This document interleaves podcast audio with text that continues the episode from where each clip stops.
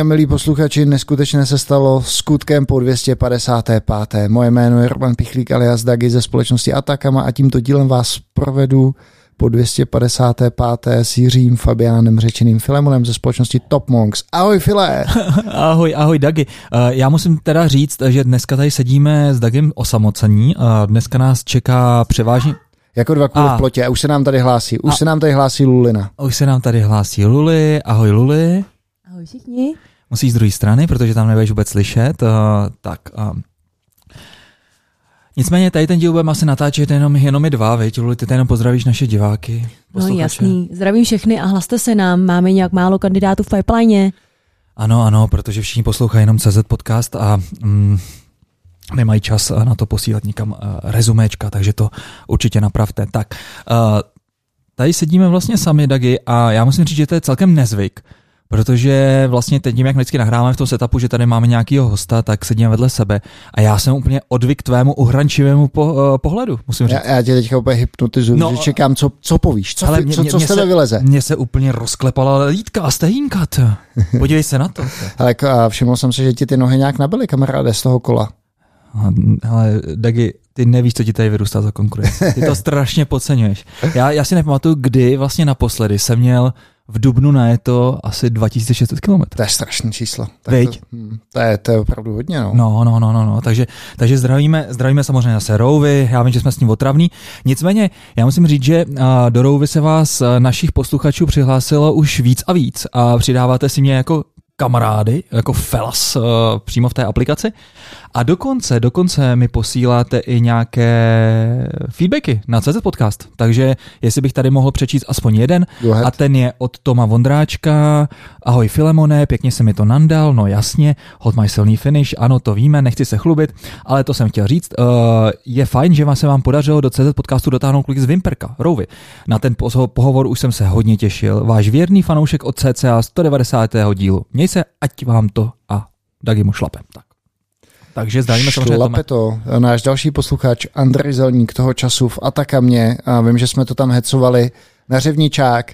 Kluci, aby to tady zaznělo na férovku, přijďte pod kopec, dáme si to tam jako za starých dobrých časů, žádný virtuální závodění, žádná prostě kalibrace skrz váhu, pěkně pod kopec, kdo bude první, tak to se počítá. Tak, tak, tak, máš absolutně pravdu. Já to beru jenom samozřejmě z legrace, jen takového hecingu, ale to, co je venku takzvaně in the real life, tak to se samozřejmě počítá. My vlastně v rámci našeho amatérského cyklistického klubu uh, konratických muflonů máme vypsanou takovou eh, roční vždycky výzvu, že ten, kdo má nejlepší čas na řevničáku, tak je hoden toho, že může vlastnit mufloní vycpanou hlavu. A může s ní jezdit na švihy. A může s ní jezdit dokonce i takhle na švihy. Já si při, při, přidám ze zadu, ale ne. Uh, plánu, že si ji tady samozřejmě vystavím, a, uh, protože si myslím, že mám na trénu na, na rok, ano, tak. Uvidíme. A Filemone, myslím, že je čas, aby se zmínil naše patrony. Ano, uh, máme tady nové patrony, uh, konkrétně Ivo Lukačevič. Takže samozřejmě zdravíme Iva. Um, vážení posluchači, tímhle vám chceme, tím vás chceme upozornit, že tohle je asi poslední díl CZ podcastu. Už to nemáme zapotřebí natáčet. Děkujeme Ivo a my se budeme stěhovat někam asi pryč. Veď, Dagi. Je to tak, Flamone, já eh, přemýšlím teďka úplně, kdy, kdy jsme naposledy nahrávali. Bylo to předtím, než, než Kellner zemřel, nebo potom? Já myslím, že to bylo těsně potom, ale že jsme se tomu úplně vyhli, tomu tématu. My jsme se tomu vyhli schválně, protože jsme, jsme říkali, že až budeme mít další nevážně, převážně nevážně, že se mm. tomu budeme věnovat. Mm. A úplně teďka nevím, jestli to ty vrbětice nepřebyly, Filemune. Eh, no, tak, ty přibyly úplně všechno. Já teda nějak o, se držím mm, takové svého pravidla, že se k politice nevyjadřuji, uh, protože jsem si dal opt-out, nezajímá mě politika, nechci do ní nic, nechci přispívat nic do systému a nechci, abych pak teda byl nějak naštvaný systémem, takže v podstatě mě to nechává jako chladným. A počkej, teďka komentuješ ty vrbětice nebo to Kellnera? no tak, tak pan, pan Kellner, uh, tak um, dobře, tak vrbětice, um, to jsem myslel samozřejmě vrbětice, mm. Přijde mi to jako absolutní fraška, co se tady, co se tady děje. Myslíš, že to je vrtěti psem? A Víš, byla ta kauza, byla kauza Faltínek a teďka se potřebovali prostě ukázat pozornost nebo převést pozornost trošku někam jinam, tak řekli. Víš, ono se totiž eh, trošku mění to, to úplně původně, že o tom mluvil jako o aktu mezinárodního terorismu, teďka už to byl úplně akt útoků na nějakou zboží. soukromou firmu z Bulharska, prodávající tady nebo obchodující tady s municí se, se střelem. Víš, že se to maličko posouvá. Hele, Maličko to vychladá. No, to, to nevím. A já si teď pamatuju, eh, nebo takhle, já vnímám to, jak uh, jsme strašně otupěli. Jo. Nevím, tak dejme tomu třeba před, kdy tady byl Paroubek? 2005, ne, to byl Čektek, že ho zakázal. Tak, Že, že, 2000 kolem, no, nějak 2005. tak. No tak dobře, tak to už je 15 let, ne 10, no, tak pomalu stárneme. Tak uh, jsem si třeba představoval, že by tenkrát na tady toho nějakého politika vyšla prostě jednoduchá kauza, jako že by se přistihl, jako že by, jsme, jako že by ho nějaký novinář třeba Kmenta přistihl, nevím, že má někde nějaký švýcarský konto nebo podobně a provalo by se to a, a že by to bylo strašný jako takový jako halo, jo. A, a představil jsem si, že by mě bavilo vlastně odkrývat takovýhle kauzy a vlastně pomalinku vlastně takhle vystřelovat ty politiky. A přijde mi, že tenkrát jsem si říkal, to je úžasný, ale vlastně já se k těm informacím nemám šanci dostat. No a teďka mi to přijde o těch 15 let, že se takováhle informace objeví jen tak, prostě nějaký notýsek, tady zmiňuješ nějakého faltínka a vlastně to všechny nechává úplně jako už chladným, že vlastně už to, já nevím, ani ty vrběti, Už to, jste, už to když si- steče, viď? když si řekne, no, no určitě, když si řekneš, že prostě tady fakt jako operují nějaký cizí agenti a vyhazují tady uh, ty muniční sklady do vzduchu, tak jako dřív bych si říkal, do prčic, tak to je fakt čistý útok. A teďka si říkám, hmm, asi se to tak jako stalo, no. Že už prostě člověk je tak strašně otuplý z toho všeho, že jako já to až tak úplně neprožívám, dejme tomu, jo. Uh, z celý tady té kauzy jenom vnímám to, že je strašně nějaký jako divný, že tady mají vlastně rusové o tolik víc uh, diplomatů, než máme v Moskvě, ale to je asi tak jediný. Jako, Jo. no.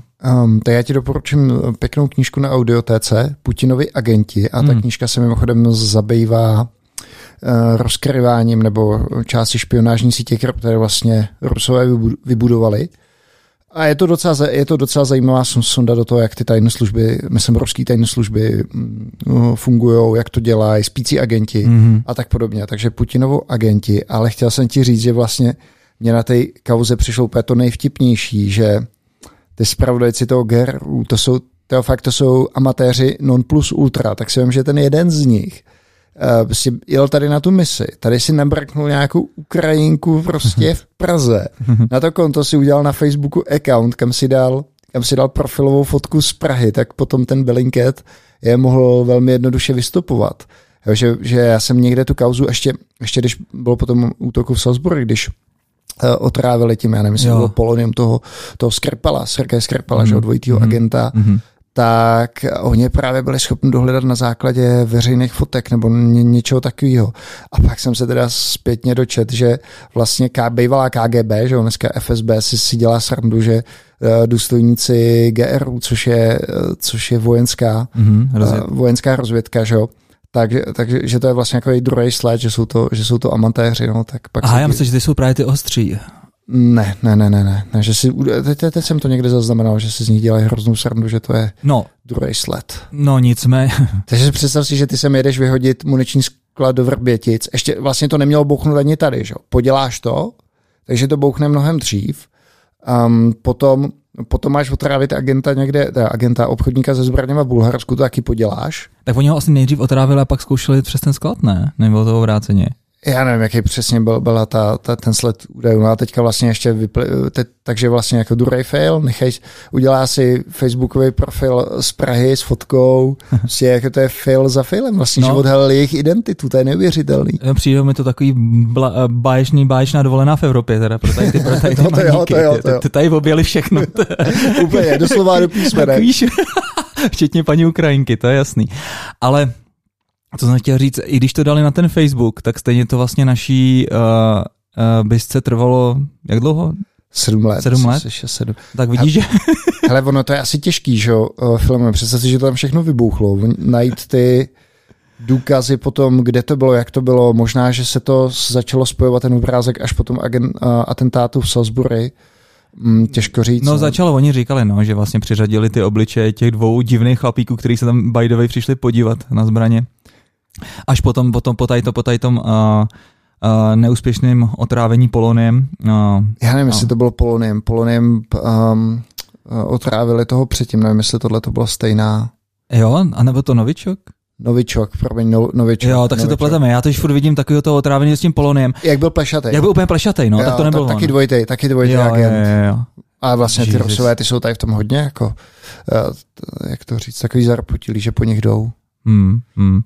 No jsem zvědavý, co se z tohohle, z tohohle stane. Já jsem tak trošku doufal, že budeme drsnější, dejme tomu. A ne kvůli tomu, že by to byla potřeba, o, jako že by to bylo spravedlivý, ale kvůli tomu, že by to trošku pomohlo se tady narovnat páteř, jako tady, tý, tady tomu státu. Protože mi přijde, že v podstatě ne, tady, ten, tady ta země prostě nemá žádnou vizi. Jo? Není tady prostě nikdo, kdo by řekl, hele dobrý, bude to třeba druhý Švýcarsko, budeme tady co já vím, tyjo, dělat krypto pořádně, ne? Když, I když zase mě tady polovička našich posluchačů řekne, že to je píčovina.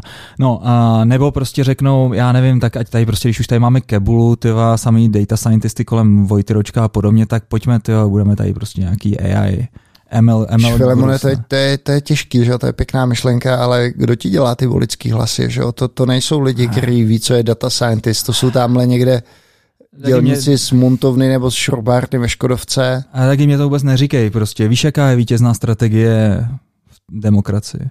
Jaká? Populismus. Jo, populismus. Je to prostě populismus a ty prostě musíš být populární a, a tím vyhráváš, jo, no, takže je to smutný, no, je to smutný a já se tady nechci pouštět zase do tady těch. Přesně, opu, opusme politiku, no. pojďme ještě okomentovat toho Kellnera, nebo já možná řeknu, mě se hrozně, když jsme mluvili o Ivošovi, který nám, uh, Ivo člověk, který nám poslal um, že jo, patrona, tak já jsem si vzpomněl na, on napsal velmi pěkný článek. Jo, jo. Vlastně, a nebyl to nekrolog, bylo to vlastně nějaké jako jeho osobní setkání nebo nějaké příhody, které měl s Kellnerem, vyšlo to na seznam zprávách, takže doporučuju. Já nevím, jestli to byl Ivo, nebo to psal někdo jiný, a že vlastně Kellner přišel na to, že jsme o, na kraji mostu do západní Evropy a že on bude vybírat vlastně to mítní a že bude takovej vlastně ten, který hm, na tom na té na tý naší pozici vlastně bude z toho bude těžit, že, jo? že vlastně je takový to pojítko mezi východní a To jsem, to jsem to, nebylo, neslyšel. to nebylo od, od, toho, od Ivo. Ne, ne, to jsem nikdy ne, ne, ne, No a přišlo mi ani to- tady tu teorii. A přišlo mi to úplně, úplně super a vlastně to trošku sedí teďka i na ty vrbětice, respektive na, to, na tu ambasádu ruskou, že vlastně zase vlastně těžíme z toho, že jsme na tom, na tom rozhraní, ne? Já myslím, že, že na to naopak krvácíme, nebo vždycky jsme na to dopláceli. Že jo? Já, jsem No, ale- teď, já jsem teďka byl, um, já jsem byl, pro že ti do toho skáču, jsem byl u Najmiče, byli jsme v zákupech na, na soustředění poté krev a tam je hned vojenský prostor, prostor Ralsko, že jo. No jasně. Tam, si, tam byla velká dislokace Mhm. Mm. bývalý okupační ruské armády tady na našich eh, prostorech, tak jsem si na, na to vzpomněl, že tam určitě soudruzi parkovali z toho důvodu, aby to měli blízko do Německa, že jo, kdyby tady byla třetí světová válka. A by the way, což mi připomíná skvělou knížku Joe Navara, která se jmenuje Tři minuty od soudního dne. Mhm. Um, nedávno tady byl v České republice, měl ho Daniel Stach v takovém tom pořadu, který má na české televizi.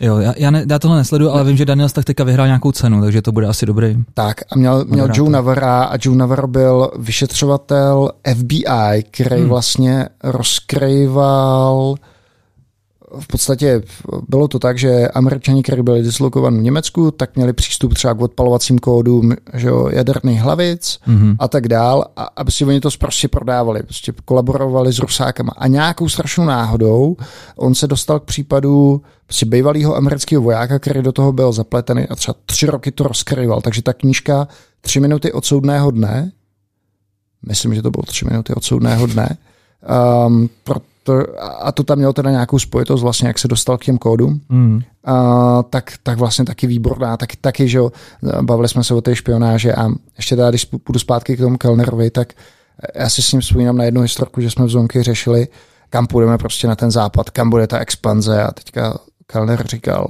když jdete dlouho na východ, tak skončíte na západě. Hmm, tak možná to, tak byla to ta, to to je, možná byla ta jeho strategie s tím, že expandoval tak dlouho na východ, až se ocitl v Americe. O, jako mě se docela, uh, jsem se pobavil tím shitstormem, který pak vlastně nastal na sociálních sítích a všude, kde se k tomu měl každý uh, Jouda chuť vyjadřovat a lichva, kolik životů udělal Kellner špatným a tak dále.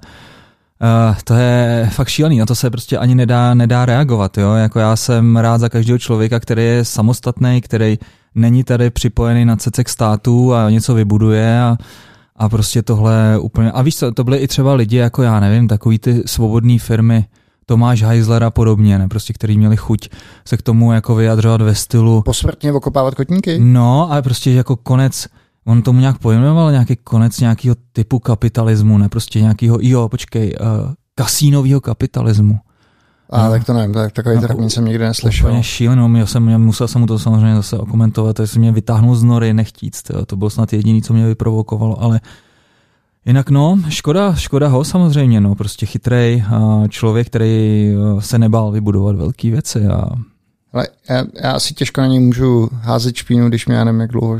a ty jsi od něj dostal, dostal i cenu, ne? Taky, taky. Takže já vlastně o něm nemůžu mluvit špatně, nebo bylo by to takový, takový chucpe, ale já jsem chtěl říct všichni, nebo ještě jinak.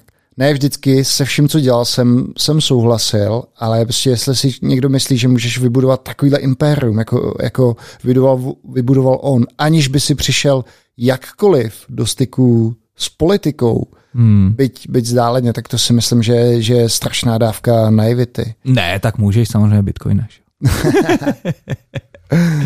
No, sleduješ to teďka vůbec, co se děje? Ne, ne, ne, po, po, udělej mi, udělej no, mi update. No, tak... Neočkej, nechceš do, dokončit toho Kellnera ještě? Nebo já nevím, jestli... jestli Ale to... asi to, tomu už nic nechci říkat. Jako, tak já doufám, doufám, že jeho dcera se bude mít dobře s Křeťou, no, tak uh, budeme to šlapat. Má Spartička, to veď, bude teďka Sparti, posílená. Sparti, Spartička bude posílená, Slavička se snad dostane díky Superlize zase zpátky do hry v uh, myslím, Evropské lize. Ra- eh, rasismu. Jo, ne, ne, ne, ne, no, a jak to říkáš správně, kvůli údajnému rasismu. Tak, no. To, by byl, to byla taky strašně velká kauza. Jestli se teda někdo měl potřebu vyjadřovat ke Kellnerovi, tak dvojnásobně měli lidi potřebu um, vyjadřovat se ke Kudelovi. Če, če, tam musím říct si mě, až mě to dost zaskočilo. No, mě teda si Dagi zaskočil ty, když jsi mi řekl, že fandíš Arsenalu. Teda, jako. Tak tam hrál náš sportovní ředitel, že o 10 let. Aha, aha, aha, tak to je. ne, nefandím, já, já, jak jsem ti říkal, já v pohárech fandím českým týmu. Nicméně byla to taková zajímavá sonda, do, do tématu rasismu v české, v české společnosti, jak to vlastně lidi vnímají. Já nevím, já mám prostě větnamskou ženu a mám spoustu kamarádů z různých národností, ale stejně, když uvidím nějakýho černocha, který se chová špatně, tak mu prostě řeknu, co děláš ty. A Černá opice. No třeba, nevím, ne prostě. Ale rozhodně to není tak, že bych prostě chtěl tady vyhlazovat jednu rasu.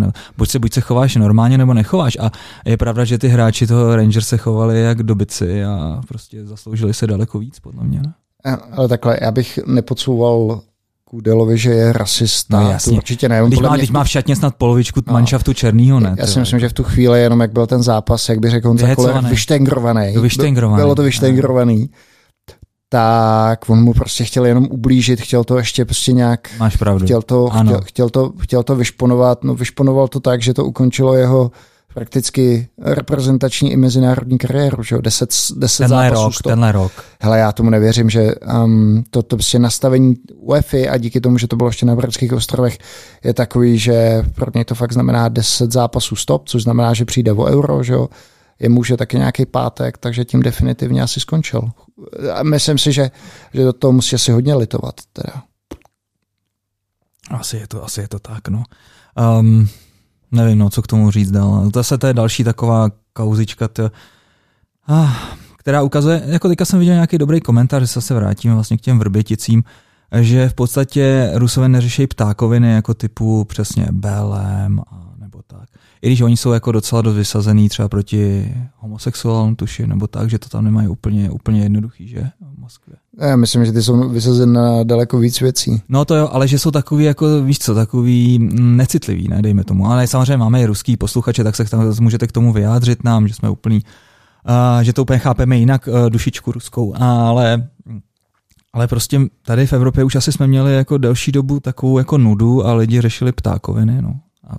Prostě neumíme pak pořádně být drsnější, když někdo se drsněji chová, no. Takže hmm. že taková změkčilost, no. A tady to BLM do toho stavím, stavím taky, prostě jako lidi se nudějí, vlastně jsou všichni jako zaopatřený, a mají se vlastně dobře, proto jako říkají, že kapitalismus je strašný zlo a, a um, rozdíl mezi chudýma a bohatýma se zvyšuje, přitom, že vlastně celo, celosvětově se podíl nebo procento těch skutečně chudých vlastně snižuje díky kapitalismu, což je vtipný. Hmm, takže je to taková fakt divná doba, no. Jako... Ty jsi chtěl, ty jsi chtěl ještě mluvit o, o kryptoměnách, o bitcoinu, já nevím, co se tam děje, co, co, co, co byla ta poslední. Ne, tak teďka poslední, poslední je taková legrace, že uh, já nevím, kudy chodím, tak uh, všichni do mě takový to, no, File, jaký máš portfolio, uh, jaký máš ty další šitkoníky ve svý, ve svý peněženčice. No a já jsem říkal, že vůbec ne, prostě musíte jenom do Bitcoinu a tak. A pak mě překvapilo, kolik uh, mých blízkých uh, kamarádů vlastně teďka jede na vlně Dogecoinu, já nevím, jestli to ví, jestli to... Ne, ne, ne, ne. No Elon Musk je teďka nějaký strašně zblázněný do takový uh, srandovní měny Dogi, oni mají vlastně v, ve znaku takovou tu, takovýho toho psa, to šibu, uh, víš, takový ten známý jako obrázek čoklíka, No a vlastně celý to bylo založený jako sranda měna kdysi prostě jako někdy pět let zpátky a tak. No a nikdo se, nikdo se tomu asi jako nevěnoval, nebo věnovali se tomu asi možná někdo. Každopádně teďka to má zhodnocení snad prostě snad stovky procent, prostě skoro každý den, absolutní šílenost, no, takže jako je zpátky taková ta doba toho hypu, že lidi hledají, že si říkají, no, Bitcoin je už na mě moc drahý, jako, když nemůžu mít jeden celý Bitcoin, tak to nemá cenu, protože jako schrastit v kasičce milion, nevím kolik je teďka 300 nebo jen 200, tak přece jenom to není úplně jednoduchý, tak si radši koupím tady to tisíc tady těch shitcoiníků a ono je tam větší pravděpodobnost, že třeba náhodou prostě Větší pravděpodobnost. Ty jo, teď, teď jsi mi úplně, teď jsi mi úplně nahrál. Jo, jo, jo. Če, čeho pravděpodobnost? E, toho, že, že, že možná tam nastane takový ten velký skok a tak. Ale tomu bych právě říkal casino business, tohleto. A máš pravdu, je to absolutní gamble, ale právě i můj blízký kamarád, vlastně Michal, který ho tady, tady tím zdravím, tak on si to uvědomuje. On akorát prostě vidí tu iracionalitu toho, jak vlastně do toho naskakují ty lidi, kteří jsou prostě jako hloupí, že si o tom nic nezjistí a vlastně chce se na tom svíst, jo, než, než z toho vyskočí. Jo. Tak to prostě chápu, no. Prostě se sveze na hlouposti jiných lidí, no. Tak to někdo prostě zasponzoruje takovouhle věc, no. Já tím, uh, musím říct, uh, předtím, než jsme začali natáčet, tak ty si říkal, no, tak viděl jsem, že si opět čet Taleba, tak já jsem si pustil Černou labuť a, a um, poslouchal jsem to nebo čet asi po deseti letech a musím říct, že zase mě to překvapilo hromada věcí, které jsem si neuvědomal. A k tomu tématu, který ty si načal ohledně investování, tak on vlastně říká, že by si měl investovat takzvanou strategii činky, to znamená prostě třeba 90% svých investic by si měl mít uložených v něčem, v něčem bezpečném. To můžou být třeba nemovitosti. Jo? Mm. A s těma 10% by si měl hrát právě nějakou, nějakou hodně rizikovou hru, prostě vsadit si na to, že... Mm, vyhraje Slávě Evropskou ligu. Třeba, že vyhraje Slávě a to není investice. to je jistota, ty peníze, Jestli tohle chcete někdo udělat, tak vy ty peníze rovnou pošlete. Um, takže vlastně on, on říká tady ta investiční strategie činky a má, má pravdu. Prostě co nejvíc se snažit zabezpečit tak, aby jakákoliv, jakýkoliv velký krach tě pokud možno co nejméně ohrozil a s těma deseti procentama opravdu hodně, hodně, hodně spekulovat. Hmm což můžou být teda ty shitcoiny, ale já bych to asi diverzifikoval lehce. A, a hlavně teda nedělat žádnou projekci na, na, na základě toho, že bitcoiny, shitcoin do teďka, do teďka roz, že on tam má takovou tu eh, famózní příhodu s tím krocanem, který se má den ode dne líp a když si myslí, jak se bude mít zítra dobře, tak ho přijdou před tou večerní a večeří prostě což je, zaříznout. Což je teda ale zajímavý, protože vlastně v jiný svých knížce uh, kůže... Skin in the game. Skin in the game. Sk, uh, s kůží na trh. S, kůži, s kůžičkou na trh. Ale a ví, víš, jaký to má obrázek? chlapeček. Víš, jaký to má obrázek? víš, jaký to má obrázek na tom přebol? Máš normálně ramínko a v něm je sorolovaná žiletka. Jo, jo, jo, uvědomuji se, takový zelený, takový zelený, zelený desky. Teď na to tady koukám zrovna. No, promiň, tak co máme skin in the game? No a tam má zase ten svůj Lindyho efekt, ne? A to je to, že pokud něco trvá nějakou dobu let, tak je velká pravděpodobnost, že bude trvat že jako to bude trvat stejn, no, mnohem, jak, stej, stej, stej, stejnou díl. dobu, no. minimálně, jo. Takže vlastně, když ten krocánek vlastně by se řídil tím Lindyho efektem, tak evidentně přijde stejně nakonec černá labuť a chytne ho vlastně ten kousek té té pravděpodobnosti, kdy se mu to prostě nepovedlo. On tam vlastně ale říká, ten příběh toho, čer, toho hmm. krocana je založený na tom, že na základě nějakých minulých událostí ty nemůžeš vlastně predikovat tu, tu budoucnost. No, ale ona, je, vidíš, to, ona, ona vidíš? je to složitější. No. Ona je to samozřejmě složitější tím, že on to tam prostě rozdělil na nějaký čtyři, čtyři kvadranty. Aha. Podle toho, kde ty černý uh, labutě můžou mít velmi jako, zásadní mm. dopad pro tebe mm. a, mhm. a neplatí to teda úplně, úplně na všechno. Ne, tak jako ty knížky jsou samozřejmě super. Uh, mně se líbí, jak to ten Nassim vždycky schválně hrotí, aby odradil uh, takový ty bullshitery. Bankstry. Bankstry. Bankstry, no, různý, různý takhle idioty a tak. To má hrozně rád takhle věci, takovýhle slovíčka používá na těch sociálních sítích. A teďka se nějak opírá hrozně do Bitcoinu, že začal lidi... No, no protože... No, protože... A to nevím, co, co, co zatím bylo. A tak různé věci. A on hlavně prodal všechny své bitcoiny a podle mě to něho to trošku sere. že se řídil blbě podle svých investičních činek, tyjo, který stají předestřel. Ale teďka poslední vlastně kauzička bylo, že minulý, uh, minulý týden, tuším ve středu, uh, byl úpis první vlastně takový velký krypto firmy Coinbase, Počkej, za kolik to bylo to IPO? Hele, to jsem nesledoval, teda musím říct. Jenom vím, že byl ten úpis a že tam byla nějaká hrozná sranda s tím, že celý ten Seaboard prodal většinu svých akcí, na ke kterým měli přístup.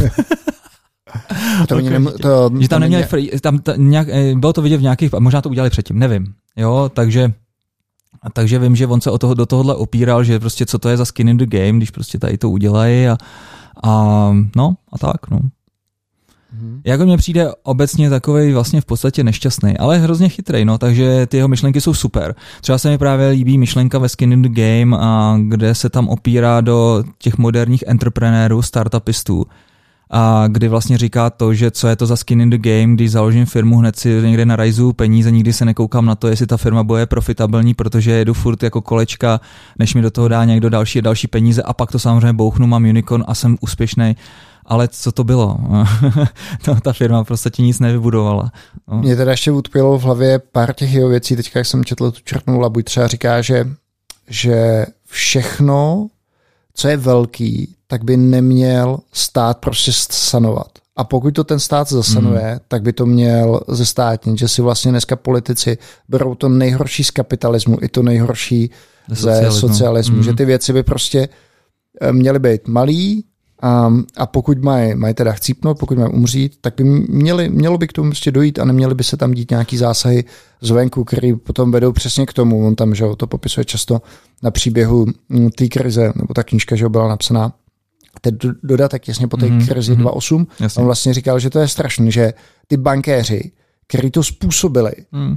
tak ty vlastně ty už nikdo neskešoval vlastně o ty, o ty prémie, které vlastně získali z toho, že z té situace no, uh, tyly, že, jo? že prostě jako byli, oni byli motivovaní k tomu, aby, aby, aby prodávali že jo, ty toxické uh, ty toxické hypotéky a když to potom prasklo, tak vlastně nebylo to tak, že by, že by šli do báně nebo že by jim sebrali všechny prachy, který během posledních deseti let. Nebyla ta skin game, jak se říká. No jako mě přišel největší výsměch, když tenkrát tím soukromým skáčem přiletěl šéfík eh, General Motors na jednání vlastně Senátu, na nějaký prostě slyšení, kde vlastně šel žebrat o ty peníze, ne, pro tu svoji firmu. No. Uh, tenkrát vlastně jako bailout to proběhl v té krizi, takže mm, ale já si myslím, že to je úplně jedno a pokud by politici měli řešit vlastně bankéře, tak uh, tak eh, je to jenom jako zloděj honí zloděje a politici nemají žádný skin in the game, tady rozhodují o daleko větších penězích a který z nich je zodpovědný. Hmm. Že kdo nám tady šéfuje, tyjo, prostě Schillerová, která, a zase jsme u politiky, ne, nechci se o tom. Mimochodem, on vlastně říkal, že je mu nejbližší, nebo tam, kde ta skin in the game funguje, to je vlastně ten komunál, ta komunální politika, ano, protože vlastně ano, tam jsou ty politici ano, přímo volen těma ano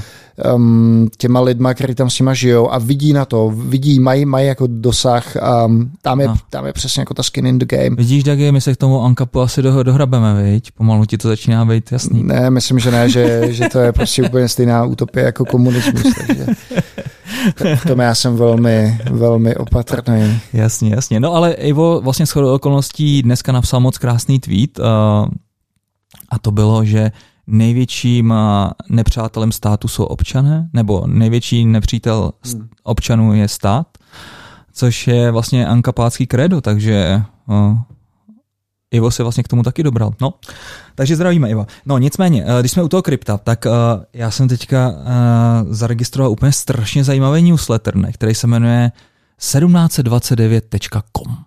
A vlastně má v podtitulu uh, Odebírej nás, a vydělej peníze. No a to je taková trošku jako píčovinka, veď člověk by řekl, dobrý, ne, tak dostanu peníze za to, že mě budou obesílat nějakýma reklamama nebo podobně. No nicméně tohle založil uh, Srinivasan Balaji, myslím, že doufám, že, doufám, že to indický jméno čtu správně. A tenhle ten týpek vlastně stál, je teďka vlastně členem a ty, jak se jmenuje ten fond do prčic od Bohorovice, teď mi to úplně vypadlo, A16Z. Jo. A a dřív byl vlastně CTO právě zrovna toho Coinbaseu a taky vlastně ve startupu earn.com, což byl docela pěkný startupík. A já jsem vlastně potkal kdysi v Silicon Valley, když byla nějaká, nějaká taková eventa, už teďka nevím, nějaký startup něco, no to je jedno. A strašně chytrý týpek a vlastně earn.com, on tam předprezentoval earn.com a to šlo, šlo o to, že si dostal zaplaceno za odpovědi e-mailem. To znamená, že uh, když seš nějaká hvězda, jako třeba tady ty Dagi, ne prostě, a někdo se tě chce něco zeptat, třeba Dobrý den, uh, jsem z malé firmy a přemýšlíme tady o Springu a Hibernateu a, a slyšel jsem vás podcastu, že vlastně vy jste ten slavný architekt, a pojďte nám to rozhodnout, co byste si o to myslel. No tak místo toho, aby si vlastně zadarmo mu odpověděl nebo neodpověděl vůbec, což by v tom případě asi bylo spíš, protože přes teďka zasekaný fataka mě to je úplně jasný, tak vůbec se nemusíš omlouvat, uh, tak si vlastně napojí na tu platformu a on si zaplatí, co já vím, 50 euro a prostě ty mu odpovíš. No. Je to teda 50 euro subscription, to znamená, že máš no, přístup k víc lidem. ne, ne, ne, tam to bylo tak, že vlastně každý ten člověk si mohl nastavit, jako je cena jeho odpovědi. Hmm. Což mi přijde docela pěkný, no. A, a tady to vlastně pak nějak eh, zasponzoroval taky ten uh, i uh, Andrej Horovic a on teda vlastně teďka je vlastně součástí. No a ten newsletter, abych to vlastně řekl zpátky, tak to skutečně funguje tak, že tam vlastně dostáváte různý úkolíky, a pokud je splníte a pokud budete vylosovaný, tak můžete vlastně dostat nějaký krypto. Oni tam dostávají docela, docela hezký částky. No a co mě tam na tom zaujalo, tak uh, teďka vlastně poslední ten topik, to bylo vlastně věnovaný uh, kvantovýmu, kvantovým počítačům. A oni tam vlastně zmiňovali takový jako nový, styl učení, nebo ne nový styl učení, a spíš to pojmenovali mnemonic medium. No a to je docela dobrá věcička, ne? Funguje to něco jako Duolingo. Nebo takový ty uh, kartičky na to zapamatování hmm. třeba slovíček, ne? Jak se tomu říká? Nevím, ale vím, co myslíš, no. No, tomu se, tomu se nějak říká. A, ajka, ajka, akra, nevím, nevím, už se teďka úplně jak vypadlo. No a jde o to, že vlastně ty napíšeš nějaký článek a jako ten autor vlastně k tomu dáš nějaký takový sled otázek, jo? A hodně. No a teďka vlastně ten člověk, když si ten článek přečte, tak musí hnedka odpovědět na nějaké otázky a pokud pásne, tak OK, ne. No a po, dejme tomu týdnu, dostaneš zase nějaký sled otázek na ten článek a ty musíš zase odpovědět. Ale zase jsou nějaký trošku jako jiný samozřejmě a vlastně pak také dostáváš pravidelně třeba po měsíci ty otázky na ten, na ten článek a tak dále. A vlastně ti to udržuje tu dlouhodobou paměť, co se týče toho článku. Mm-hmm. Což mi přijde fakt pěkný, protože víš co, třeba teďka jsi mi řekl, že se přečet znova, nebo poslechnu si znova Černou labuť a jestli zase v tom našel spoustu, spoustu věcí. A teď si představ, že vlastně takový ty hlavní věci by si měl vlastně takhle vypíchnutý a ty bys měl třeba jenom jako doplnit něco, nebo prostě Um, nebo i třeba napsat prostě jako nějaký, nějaký prostě nějakou, nějakou, nějakou myšlenku prostě z té hmm. černé labutě a byl by vlastně posouzený to, jak vlastně moc dobře si tu knížku pamatuješ. A pak tam vlastně zavádí něco, čemu říkají vlastně proof of memory a to je vlastně to, že ty můžeš kdykoliv ukázat vlastně svoje skóre Uh, co se týče nějaký znalosti. Jo? Neznamená to to, že, přesně jak mě upozornil můj věrný souputník v Topongs, uh, Rarouš, to neznamená dovednost, ale to znamená pouze znalost. No, ale já si myslím, že i to je docela fajn, jako když pak vlastně takhle máš někoho, s kým diskutuješ a vlastně ví, že má už jako tu teoretickou znalost a nemusíte prostě řešit ten základ. A vlastně jo, jo, to... víš, co by ti na to řekl ten telep, že to je klasický školomectví. Školomectví, no, dobře. On, že jo, v té, ta, ta, ta černá labudě vlastně psaná, psaná hrozně příběhově, že jo, aha, a má tam, má tam ty dva, má tam toho tlustýho Tonyho, že jo, který Jo, ten mafián, no, no, no, no on to, on to Takový, no chlap, chlap z ulice, no. Chlap z ulice, který disponuje něčím, čemu bychom řekli. Selský rozum. Selský ano, rozum, ano, že jo, a tak já nevím, jestli, by, jestli tady v tom bychom spíš Filemone z toho, co popisuješ, nenašli nějaký, nějaký školomectví, že jo? Ale to ne, mě, mě nejde o to, jako se nějak poměřovat, mě jde spíš o to, že ale tak jako um, mně to nepřijde jako učení se pro učení. Jo? A třeba teďka hodně lidí, nebo přijde mi to, že ti řeknou, že nemá cenu se učit vlastně nic jako na nebo podobně, Protože všechno najdu na Google, ne? No jasně, najdu tam odpovědi, ale nenajdu tam to, jak se mám ptát a když mám na něco přijít, tak přece jako to nenajdu na Google. Já musím přece mít nějaký základ, nějak, nějaký znalosti, aby mě vlastně začaly se ty věci spojovat v hlavě a začalo mě z toho něco padat. Jo, a, a v podstatě tady to mnemonic medium mě umožňuje to, že jsem schopný si jednodušeji zapamatovat vlastně i třeba složitý koncepty a právě to dokázaný na tom kvantovém uh, na těch kvantových počítačích, protože jako upřímně řečeno do toho proniknout není zase tak jednoduchý. Jo, tam toho je dost. No. A třeba to Duolingo obecně mi taky fungovalo celkem fajn. Jo. I na takový šílený jazyk, jako je větnamština, tak jsem byl schopný se alespoň trošku vlastně ho, když jsem si to refreshoval, tak jsem byl schopný vlastně i třeba jako chytat části věd. Tomu, jo.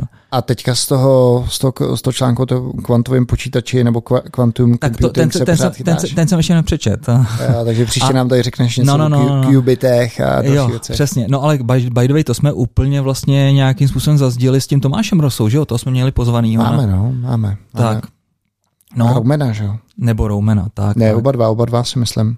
No a třeba tady vlastně na ty kvantové počítače vlastně ten úkol je jednoduchý. Uh, pokud budeš po měsíci mít ty znalosti, které prostě si tam načerpal v tom článku, tak tak máš šanci prostě tady vyhrát nějaký kryptíčko. No. Já jsem čet um, těch článků o quantum computingu vlastně několik nebo i kousky knih, hmm. třeba bylo v, ve velké knize Kódu a šifer, která je teda skvělá od Simona Simon, Simon Sick, uh, nechci mu asi zkoumit příjmení, tak vlastně tam na konci on se věnuje, to je historie teda, uh, kryptografie a kryptoanalýzy mm-hmm. a on se na konci věnuje um, kvantové kryptografii, což je vlastně jako zajímavý, že jo. Mm. A teda to jsem přečet asi desetkrát a stejně mě to, stejně, stejně to nedupli, neduplikávalo. Ale to je jasný, no. A četl jsi třeba kryptonomiku? Ne, ne, ne, to jsem nečetl, to je co? To je od Neila Stephensona, ale jako to je podle mě absolutní bible pro všechny tady nerdy, tak je to vlastně uh, historie a současnost, uh, kryptografie a vlastně je to takový jako hezký příběh a jsou tam veselý příhody o Turingovi, která uh, šukal různě ve stanu se svým se svým kolegou. tak on byl, že jo, homosexuál. No a, a takhle, ale... Ve, ve... Kamera je Černoch, no a co? jasný, jasný. Svinska. Tak, tak, no. Ale pak tam vlastně mm, na konci popisuje takovou pěknou šifru a, a s karetníma, a s karetníma a, nebo s kartama. A taky vlastně to popíše vlastně celý a pak si to vyzkouší. A nebo tak řekneš si to teoreticky, aha, hm, hm, a pak si to vyzkoušíš a úplně to tak strašně vlastně, a to je vlastně jednoduchá věc, jo, tak vlastně když pak takhle si máš rozklíčovat ten algoritmus, tak to není úplně jednoduché. Tam bylo zajímavé, že v té velké knize kodu a šifer vlastně popisovali, jak, jak Turing pomocí té bomby rozlouskával, mm, rozlouskával Enigmu, že? Ano, ano. Německou Aha. Teďka nevím, jestli Enigma bylo jméno tý, toho šifrovací. To byla šifrovací stroje. No. Ultra byla dešifrovací. Mm-hmm. Ultra byla dešifrovací, mm-hmm. Enigma byla, byla šifrovací. A to teda, když tam měl ty válce, že jo, no, jasně. teďka to otáčení, jak to fungovalo, to mm-hmm. taky prostě čteš. Mm-hmm. Já nevím, desetkrát, abys to pochopil, mm-hmm. že jo. Mm-hmm. No a teďka vlastně eh, rozlouskli po asi 40 let, no možná víc, no 40 let, 50 letech, tu zodiakou šifru, ne? To, to byl, co byl ten sériový Ten vrah. sériový vrah, jak byl, Aha. jak on vlastně dával, on vlastně posílal ty kousky zpráv uh, redaktorům různých novin a vlastně tvrdil, že tam je vlastně to řešení toho, kdo je vlastně ten zodiak a že tam Aha. se jako přiznává.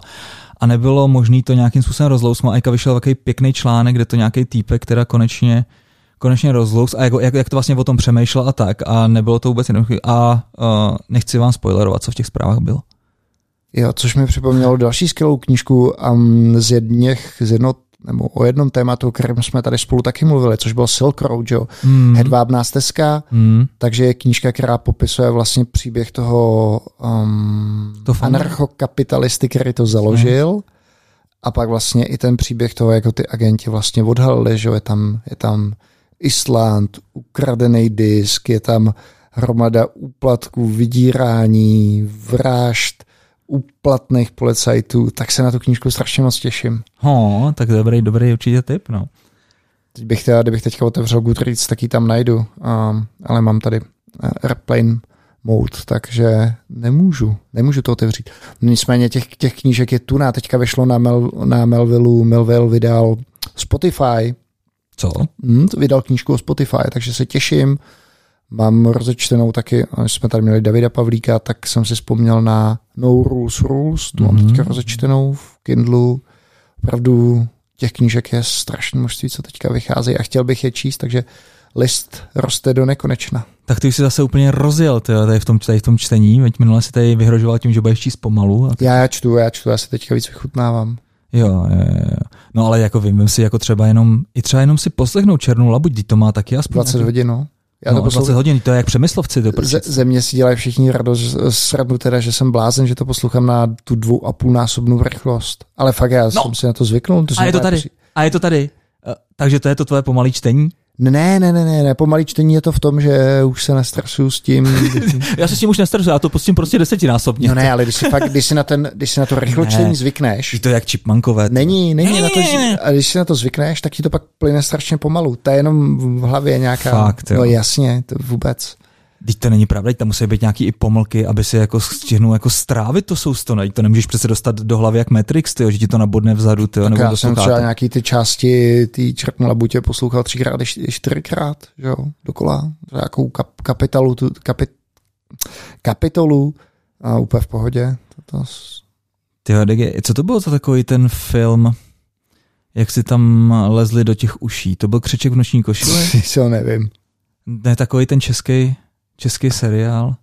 Jen jak vždycky se zmenšili a vlezli, vlezli si vlastně do toho mozku a pak tam ovládali ty jednotlivý centra. To si vůbec nepamatuju. No a já jsem si tak představil, že bych si chtěl možná někdy podívat do té do tvý hlavy, když si pouštíš takhle zrychleně tu knížku. To.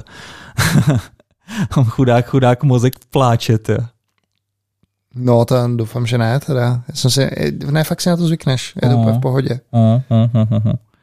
No nic, no, tyjo, u mě, u mě zase se u těch knížek moc jako nezměnilo, tyjo, buď to jsou komiksíky. Vy- Vyšel teďka fakt super komiks, nebo už asi před půl rokem, já jsem se k dostal teďka. Uh, měsíční stín, psal jsem na Twitteru, uh, takovej docela prapodivný, ale strašně hezký příběh, no. Takže i pro komik- nekomiksáka dobrý, protože tam zase tolik bubly není, tam spíš je to spíš taková proza s obrázkama, moc hezky kreslený, uh, nebo malovaný akvarelem. No a pak samozřejmě zase nějaký ty taoistický moudra, jo, takže ale tím vás tady nebudu oblažovat. Mně to přijde, že to je takový jako vlastně, víš co, třeba černá labuť, ne, prostě jako přijdou nějaký změny a připravte se na ně a tak, já nevím, tady investice.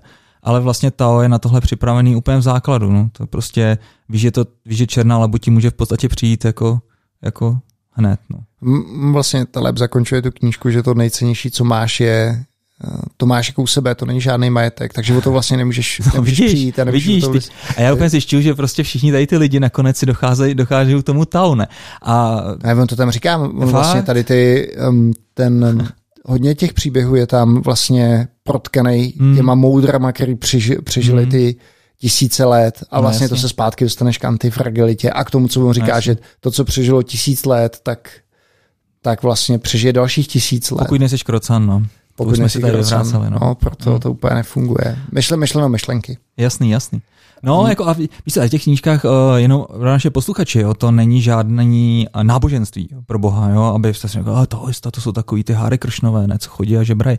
Ne, ne, ne, tyjo, to je prostě jenom filozofický přístup k životu a vlastně to ani není filozofie, je to prostě pár nějakých takových podobenství, ve kterých si, ze kterých si něco vyzobete a v podstatě, tak tady taky řekl, všechno máte, všechno máte u sebe a vlastně pokud by tady v české společnosti bylo víc taoistů, tak by podle mě nebylo třeba tolik strachu z covidu a podobně, protože vlastně taoista je vyrovnaný s tím, že smrt je jenom návrat z cesty a, a ta cesta musí stát za to. Jo? Takže pokud prostě jsi šťastný na cestě, no tak i ta smrt bude stát za to. A versus to, když prostě žiješ nějaký svoje posraný slzavý údolíčko a pak se těšíš na tu smrt, tak to většinou pak jako asi moc lepší nebude, protože prostě jsi mrtvej. No. no, A File, já ještě tam musím říct, že jsem docela teďka, jak jsme, um, jak, jsem, jak, jsi se bavil, jak jsme se bavili o té cyklistice, mm, tak ty jezdíš rád na rouvy a, a já díky tomu, že mám ty tréninky víc takový nadiktovan dopředu, tak koukám člověče na Netflix a musím říct, že jsem si třeba užíval seriál Challenger poslední let, vlastně o, o pádu a katastrofě aha, raketoplánu Challenger. Vůbec kosmonautika mě strašně baví, takže jsem viděl zase Apollo 13, First Man, že jo, o, o dobytí, že jo, měsíce. Strašně mě to... Strašně, a to jsou filmy nebo seroše? Ty dva poslední byly, byly filmy. Mimochodem, taky jsme tady zmiňovali, jsme měli kluky z Evropské vesmírné agentury českého novináře Karla Pacnera, který psal dlouhodobě o, o kosmonautice a o tajných službách. Mm-hmm.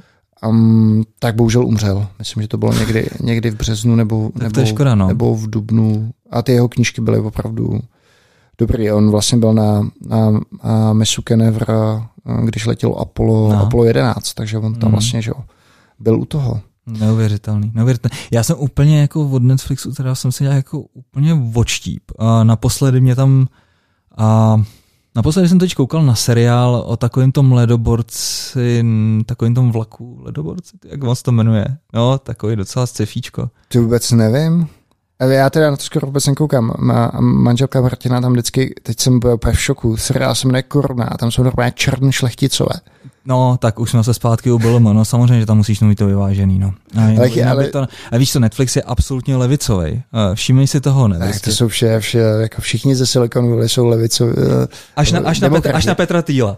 Ten je, ten, ten, ten, ten je vlastně jediný pravicový a dostává tam pěkně, pěkně do toho. A, Ještě Clint Eastwood, kožichu. ne? A to, jo, ten taky, no. Ale to už Snowpiercer se jmenoval ten, ten, ten, a, ten sci seriál. a je to dobrý? No, to chci právě říct, ne. Samozřejmě zase tam bylo M, takže, takže hlavní hrdina a takový odbojář je Černoch. Ale, jo, ale on, on je takový drdař, takový prostě revolucionář. Tam je právě vtipný to, když se vlastně ta situace v tom vlaku vlastně nějakým způsobem ustálí. Já jsem samozřejmě neřekl vůbec, o čem to je, tak to pak řeknu záhy. Tak uh, najednou vlastně tady ten člověk nemá co dělat, protože vlastně nic moc, nic moc neumí, ne? A tam je strašně vtipný, když se sejdou uh, v té uh, lokomotivě, ne, která prostě je taková jako top inženýrská, baví se tam o nějaký vypuštění nějaký sondy, která uh, rozpustí poprašek, který rozpustí tu krustu a konečně začne být zase normální počasí, takže nemusou, nebudou muset jezdit až do Aleluja v tom vlaku, kde jsou prostě odkázaný jezdit. Je to taková archa, ne? Prostě pro uh, nějakých 100 vagónů, prostě pro nějaký prostě lidi, kteří přežili. A venku je strašná zima, no, o to jde. No. A v tom vlaku si udělali kompletní vlastně všechno hydroponie a prostě i nějaký bary a prostě tak, no to je jedno. No a jak se sejdou vlastně tady v té tady v té, v lokomotivě na začátku, ne a teď se tam baví o takových docela nějakých složitějších konceptech, co teda jako bude s tou sondou a tak, ne. No a ten hlavní prostě šéf říká, no na to, na to, na to revolucionáře, hele, a co tam vůbec děláte vy, ne, tady v té tady, tady, tady, v té- tady v té lokomotivě, teď nemáte čím při, přispět, ne. A on řekne, já jsem tady kontrolní orgán lidu. Teda víš, co mě to připomíná, já jsem tu knížku teda ne, nedočet. Měsíc je drsná milenka od Henleina, že jo, tam také začíná Od něco. Konráda. Jako, jo, jo. Fakt? On tady napsal v Praze tenkrát ještě to. Ne, počkej, tak jak se jmenoval uh, Henlein, uh, ty vole, psal science fiction, že jo, známý autor, napsal uh, Starship Troopers hvězdnou pěchotu, Henlein, ne. Ty jo, no promiň, tak tady k tomu ti asi nebudu sekundovat. Ty. jo. Počkej, tak já si to tady Ne, dohledám. ne, dohledej to, do té doby, co máme Google, tak nemusíme vypadat, vypadat blbě na podcastu.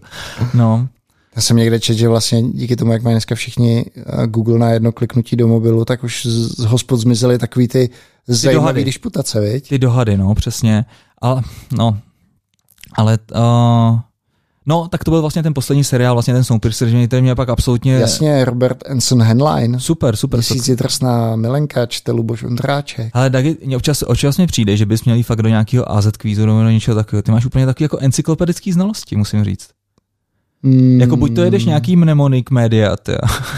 Ne, já nevím, jestli, jestli to teda uh, nějak, jestli ten příběh je podobný jako v tom tvém ledobroce. Já jsem tu, kníž, tu audioknížku nedoposlouchal. Jo, ale jo. taky vím, že to bylo o nějakých odborářích a byl tam Ale tak, tak to by si zase pamatoval, tady to se prostě parta lidí, je jich docela dost a jedou ve vlaku, no. No a tady ty jsou zase na vesmírné stanici. No tak to je něco jiného, a, a narodili se. Jako Dobře. promiň, tohle je fakt jako jiný příběh, Je, je už to, no dobře, ale, ale taky tam zakládají nějaký odbory. Taky je tam ten motiv těch odborů. Jo, jo, jo, jo, no, no, no. No to je jedno a nedokoukal jsem to, protože přesně nedal se na to vůbec, jako jednak ty seriály jsou tak strašně rozbředlí na tom, na tom Netflixu, že, že mě to prostě, nevím, já prostě nechápu většinou asi klientelu, která na to kouká. Uh, většina lidí řekne, že třeba takovej ten papírový dům, víš, o takovým, o té Jo, jo, jo, o té vím. loupeži. Zase tam jsou revolucionáři a prostě ty zlí kapitalisti potřebují dostat, dostat za uši. A a tam je zase vtipný to, že tam máš vlastně takový ty davy zmanipulovaný, který tam pak těm zlodějům, v podstatě, kteří šli vyloupit tu banku, tak hrozně fandějí, že jsou proti tomu systému a tak, ne? Přitom to jsou normální zlodějové. A Narcos si viděl, ten se ti líbil? Narcos byli dobrý, Tak vidí. ty se mi líbily. No, ale tak jako tam to bylo takový jako vtipný, uh, mně se líbí ta španělština, uh, i když vlastně španělsky vůbec neumím. Sukasa Mikasa. O, mu tam Tvůj- puta, puta matra. Putana, tvůj dům, můj dům. No, no, no, no, no, tak to mě, to mě bavilo. A právě hlavně tím, jak neumím španělsky, tak jsem musel koukat furt vlastně na titulky a nemohl jsem u toho odběhávat na mobil, že jo, protože jinak pak se nevěděl, o čem ten děl děje. I když já jsem to v tom narkosu to bylo celkem jednoduchý. No. to nebylo moc komplikované. No, no, no. No a tak na to jsem třeba koukal, ale pak už vlastně, nevím, tak třeba... Dvojku, já jsem druhou roku. řadu ten neviděl. No, tak, tak to teda, když tady to vyšlo už nějakou dobu zpátky, tak to jako tenkrát jo, ale teďka, teďka už ne. No, nevím, mm, nějak nemám potřebu. Já vím, že třeba super byl takový ten dokument Formule, uh, o zákulisí Formule 1, který vlastně přesně ukazoval to, jaký tam jsou ty jednotlivé vztahy a, a co to znamená, že to vůbec není o nějakým v podstatě výkonu a o tom, kdo si kdo přinese jakýho sponzora. No. Já teda musím říct, že v poslední době ujíždím v televizi na, na cyklistice. Nesledoval si třeba Ronde, Flandry, teďka, no jasně, no jasně. teďka si jelo... Teď, teď, teď se něco začíná nějaký zase, ne? To jo, a co, co si, co si Ardeny, ne nějaký. Teď, teďka si jelo ten Amstel Gold Race. Jo, ale ten se nekoukal teda, no. Jo, oni budou teďka končit vlastně klasiku v Belgii a v Nizozemsku. No, já jsem, já jsem... A bude Giro, že jo? Bude Giro. No super, super. Já jsem koukal akorát, že dneska se vlastně Roman Křižák někde fotil, to, že už sam je s týmem vystavený, že nějaký, na nějaký covid testy nebo co, a hmm. že, už, že už je to za chvilku čeká, tak možná, možná, že už vyjedou. No. Na Giro se samozřejmě taky moc těším, ale ale je to takový mě, bez těch diváků, je to prostě na nic. No. Je to blbý, ale víš, co mě na té cyklistické, cyklistice fascinuje? Hmm ta prostě, jak oni tam taktizují, někdy to teda protaktizují moc a je prostě takový, jo, tak teďka ty mu nepojedou, tady dva ho sjedou, ten už nepojede. Jež prostě, jak když, když dropet vidíš do toho zákulisí, co oni tam, co oni tam dělají. Ale proto se mi právě líbí tady ty klasiky, ty jednodenní, ne? že vlastně tam ani, až není taková jako ta týmová taktika, ne? tam prostě vlastně vyrazejí a, a jedou. Myslím, a... že je no nepřijde mi to, jakože to není tak hrozný jako u těch etapáků, kdy vlastně... Když si tam kontrolují toho... Kontrolují se přesně, kontrolují si to, uh, že to pořadí a tak. A vlastně za ně to dělá ten sportovní ředitel v tom autě, jo, že by to vlastně sledovali ty cyklisti tak to moc ne. A já bych jim prostě, bych si spřál prostě jedno tu Tour de France bez vysílače. Bez, bez vysílače. Já taky, já taky. No. Mimochodem bylo hrozně vtipné. Ty jsi četl tajný závod od Tyler Hamiltona, že jo? Domestika, takového vrchního domestika Lance Armstronga. Ne, ne, ne. ne. No, on tam vlastně popisuje tu historku, že jo, když uh, vlastně všechny ty kauzy, že jo, třeba jak nafingovali tu, že jo, jeli setupy, nafingovali rozbití autobusu a všichni si hned dali EPO. No, ale, ale to není ta vtipná historka. Ta vtipná historka je, že jeli, eh, jeli tour, já myslím, že to byl 90, Armstrong jeden rok nejel kvůli té rakovině, nevím, jestli to byl 90, uh, když se ještě měl rekonvalescenci, nevím, jestli to byl 98 nebo 99, tak ten potom. A jeli s Pantánem, že jo? No. S Pirátem. No. No a Pantány za to nějak strašně prostě v kopcích vzal. No. A ten Armstrong normálně z toho sedla během tí sedmihodinový uh, etapy, volal tomu svýmu doktorovi, tomu Ferrarimu. Si říkal, to není možné, jak Pantáty jede. Dojeď. Pantány je, jede a on normálně mu ten Ferrari spočítal, že to ten Pantány nemůže vydržet, že prostě, já nevím, jestli, jestli oba dva byli klienti toho Pantány, jo. Teda jestli Pantány i Armstrong byl, um, byli, byli klienti toho Ferrariho a on mu spočítal, že to fakt jako nemůže vodec. Nakonec, uh, že tu etapu nemůže tady v tom tempu vyhrát. No. Nakonec ten pan, toho Pantányho sjeli a on říkal, že to bylo prostě strašné, že ho vlastně tam ještě záviděl s Ulrichem, takže jeli pořád jako spolu na gumu a, a, a že ho teda jako vlastně tohleto hrozně to sjíždění toho Pantányho popravilo. Hmm. Tak vím si, jak to v té cyklistice už tenkrát fungovalo, když prostě mu tam volal radem, jo, spoj mě s tím, spoj mě s tím, prostě Ferrarim, to není možné, jak jede. Kolik mu dali toho EPA, to není možné, jaký má hematokryt. to jo, no. Ale stejně by bylo zajímavý uh, proti tady těm uh, chlapíkům s dopingem teďka postavit tu novou generaci. To je absolutně neuvěřitelný, co tam předvádí třeba ten Thunderpole, a nebo, a nebo ty, ty Slovinci, uh, Roglič a Pogačar. Podle mě, jako, vem si dřív nebylo takový úplně normální, že takhle mladí jezdci byli takhle dobrý, že jo? Tak Roglič není tak mladý, Rogličov je 30. No, ale, on vlastně předtím skákal, že jo, takže to... Ale říká se, že vlastně teďka je to zřejmě víc čistější, že přichází mnohem víc výbuchů tady těch favoritů. Hmm. Jo, že prostě se stane to, že v nějaké etapě mu úplně prostě odejdou nohy a, a nakoupí tam ale já to znám, mě se to stává taky. To je, to je prostě každý druhý den. No. Nicméně, když jsme u té cyklistiky, tak teďka se jede takový strašně zajímavý podspočin. A nevím, jestli to sleduješ, Pavel Paloncí, což je ultramaratonec, běžel právě teďka vlastně ty Barclays maraton, což je ten divný maraton, jak jsme tady zmiňovali minule. A pak je vlastně, myslím, že dvojnásobný vítěz takového toho přeběhu z Skocka, asi 460 kilometrů se běží a vlastně prakticky bez spaní, tak on to, on to vlastně takhle byl schopný jednou nebo minimálně dva, nebo dvakrát to vyhrát. No a teďka si vzal svoji partnerku a řekl si, že vlastně vyrazí do Itálie, Švýcarska a Rakouska, Francie. a myslím, že spíš Francie. No jo, Francie, jasně, Francie. A že tam dá 14krát Everesting, takzvaný. Everesting znamená to, milí posluchači, že si vybere nějaký kopeček a nastoupá tam opakovaně 8800 metrů na tom samém kopečku. Takže když tam je stoupání 1200, tak ho prostě vyjede nějakých sedmkrát a půlkrát. Jo.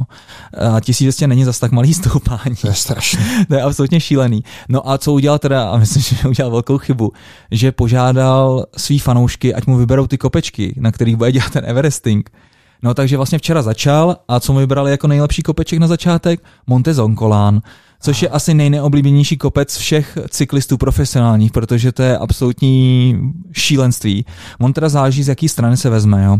Ale z té nejhorší strany je to vlastně 10 kilometrů a nastoupáte 1200 což, což je průměr prostě nějaký přes 12%. Tam, tam, tam, 12% je tam rampa, jo? no to je 12%. průměr, ale jako jinak tam prostě máš třeba jako 3 kilometrový úsek, kde jedeš prostě nějaký 16.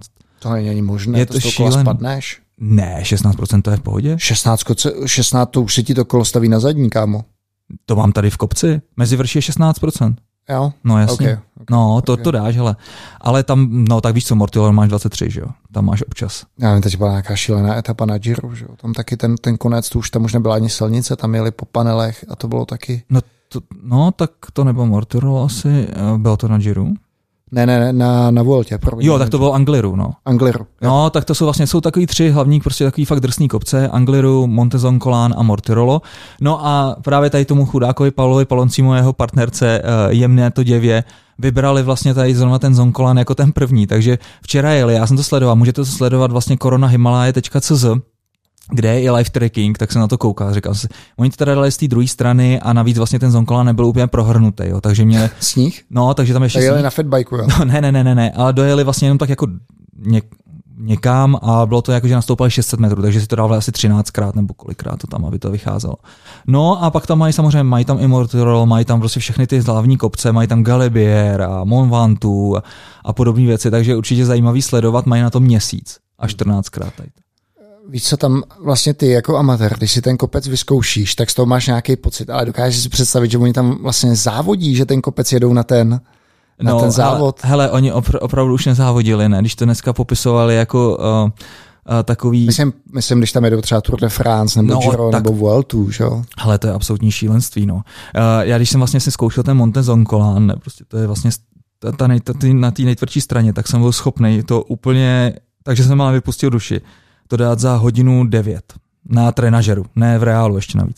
No a oni tam vlastně rekord je snad 40 takže prostě, a to je hrozně moc, jo, 29 minut prostě na takhle krátkým vlastně jako 10 kilometrů je prostě šílenství, no. Takže jo, to jsou absolutní blázni, no. Taky Filemon je ten vrchař, jo? teď jsem slyšel vyjádření českého profíka a Pepi Černýho, který jezdí za Declinic Mm. Quickstep, že jo? Mechanic, no. No, Decanic Quickstep. Teďka byl druhý, no, to bylo docela povedené. No, on vlastně Jako- říká, no, tak je, on je klasikář, jo, takže Mm. on říká, no já mám 78 kilo a teďka se mnou jedou ty naši vrchaři, ten má 58 kilo, jo. Tak ono No. taky jako s 58 Ale to kilo víš, že asi jo. ti jede ten kopec jinak, to než víš, že jo. když máš 95, No, nebo no, nevím, tak- na kolik bych tě typoval. 89, 89. 89. 89. Já jako měl jsem 95 a právě, že to i znát vlastně pak uh, i v tom algoritmu Rouvy. No jasně, tak to je tam váha je tam klíčový údaj, že váha a vaty jsou klíčový údaj. No, no, no. To je jednoduchá matika. Tak, Kluci tak. to tady říkali, že jo. Vy jste podvody zrovna teďka na soustředění říkal ten jeden kámoš z Denda, že to je strašně povídá. Já jsem tam měl nějakou etapu na závod a ty už byli v cíli. To není možné, ty musíš fixovat. Já říkám, no fixuju jednoduše, když si tam v jednom políčku prostě sníží váhu o 10 nebo 15 kilo, tak na těch vatech ti to udělá strašně A, rozdíl. nebo zapojí elektrokolo. To nevěřím, že tam někdo dělá. Tak Luli? Čímž to jí samozřejmě zdravíme. ne, to je vždycky hrozná legrace, ne? Když, to, když tam, když, když, když, když tam tak rozjede, nepřitopí někomu a chudák se pak musí zbláznit, no. Ale já už to beru s nadhledem, cvičím pro sebe a prostě ani ty závody nejezdím, no. No taky vůbec jsme, vůbec jsme nezmínili tady v tom převážně nevážně, jak se teďka máme vůbec ve firmách a tak, to jako, mm, Filemonem budeme, bude to muset uh, počkat na Hmm. nějaký další díl. Mm, já mám takových zajímavých příhod, ne? Právě teďka se zrovna chystáme vlastně tady v té šílený vrbětický aféře do Petrohradu.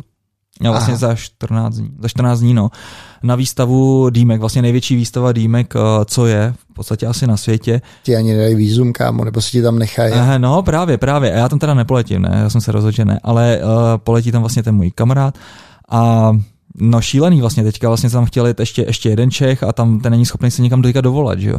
No, takže. No, oni Rusové překopli ty kabely, že jo? Tak. Šílený, šílený. No spoustu, spoustu zajímavých zážitků. No. Tak příště, Filemone. Příště, příště, myslím, byli posluchači. Doufám, že jsme vás moc neotrávili našima cyklistickýma kecama, přece jenom jsme toho plný z Dagem, viď? Úplně.